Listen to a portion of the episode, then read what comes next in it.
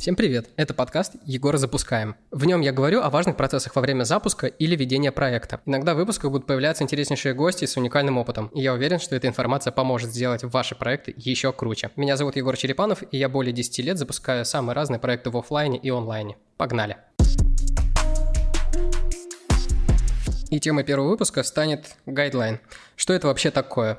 Есть три понятия, которые очень часто у людей путаются в голове, когда они начинают заниматься дизайном. Это брендбук, гайдлайн и логобук. Сперва я расскажу отличия между этими тремя терминами. Брендбук – это, по сути, книга-энциклопедия о вашем бренде. Она достаточно большая, потому что туда, помимо всяких дизайнерских штук в виде цветов, шрифтов и логотипа, включены еще и философия вашего бренда, какие у вас ценности, какая ваша целевая аудитория. Описывается все-все-все, прям досконально, до каждой мелочи, до деталей. Она поможет новым приходящим подходящим специалистам сразу понять, что вы за бренд, какие у вас ценности и как с вами работать, а точнее, как работать с вашей аудиторией. Гайдлайн – это, по сути, мини-книжечка визуальной части вашего бренда, в которую включены какие у вас цвета, какие шрифты, как их использовать, сочетать между собой. То есть гайдлайн – это файл, который помогает вам сэкономить кучу времени, денег и нервов при работе с дизайнерами. Гайдлайн описывает ваш фирменный стиль. И теперь мы переходим к последнему – это логобук. Из названия уже понятно, что это инструкция по использованию вашего логотипа. Очень часто логобук становится частью гайдлайна, потому что логотип – это неотъемлемая часть визуальной составляющей любого проекта. Ну что, с терминами разобрались, и теперь я отвечу на вопросы. Нужен ли он бизнесу, в каких случаях его можно использовать, в каких случаях им можно пренебречь, как на нем зарабатывать или же наоборот экономить. Гайдлайн – это действительно очень крутой инструмент, но которым можно пренебречь в некоторых случаях. Например, если вы только начинаете или у вас ограниченный бюджет. В таком случае деньги, которые вы готовы были потратить на гайдлайн, лучше, конечно же, потратить на рекламу, на продвижение, на создание тех самых товаров, которые вы будете продавать. Но это совершенно не значит, что вам нужно полностью пренебречь визуальной частью вашего проекта. Лучше простенько, но со вкусом сделать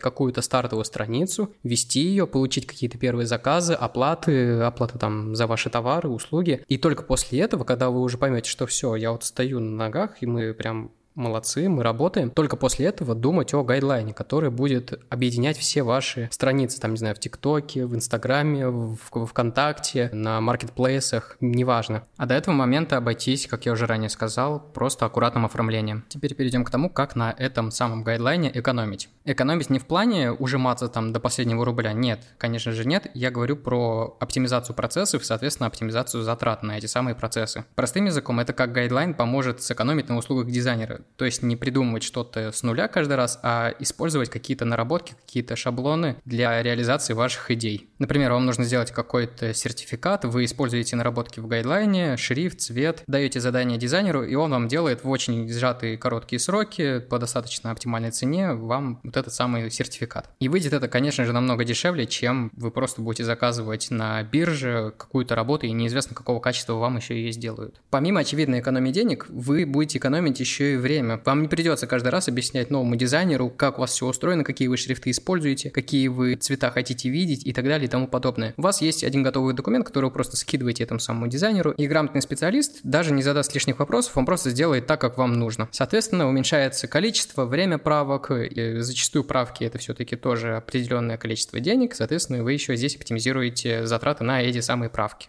Теперь мы знаем, для чего нужен гайдлайн и как на нем сэкономить или оптимизировать свои расходы. И давайте перейдем к тому, как на нем зарабатывать. Эта часть подкаста будет больше для дизайнеров, но информация здесь будет важна для каждого. Сперва, конечно, нужно определиться, кому вы будете предлагать этот самый гайдлайн, потому что если вы будете его предлагать какому-то мелкому бизнесу, которому в принципе, и не нужен, который не хочет какое-то конкретное позиционирование и все такое, и, возможно, даже этих слов не знает, то, скорее всего, вас просто могут ну, послать, сказать, нет, нам это не надо. Чтобы минимизировать риск отказа, мы должны проанализировать тех, кому мы идем с этим самым предложением, кому, в принципе, нужен гайдлайн, кому мы можем его предложить первую очередь мы его предлагаем тем, у кого достаточно хороший бизнес, но он не имеет какой-то единой визуальной концепции. Это первая категория, кому мы можем предложить. Возможно, это какая-то кофейня, какой-то мини-офлайн бизнес, какой-то проект, который может сейчас масштабироваться. И гайдлайн будет логичным следующим шагом, потому что он в себе содержит атрибуты единого стиля. А масштабироваться без единого стиля, без узнаваемого стиля нет смысла. Даже если никто к вам не пришел с этой услугой, и у вас нет кейсов на эту тематику, сделайте воображаемый кейс. Но сделайте его так, как будто это действительно настоящий реальный заказ. Со всеми деталями, нюансами и описанием. Красиво и удобно упакуйте этот кейс, где вы пошагово рассказываете, что было в начале, какая задача, потом какие действия были сделаны и какой результат вы получили. Окей, кейс мы упаковали, аудиторию мы прошерстили и нашли пару бизнесов, в котором, в принципе, можно предложить этот самый гайдлайн, а как его предлагать,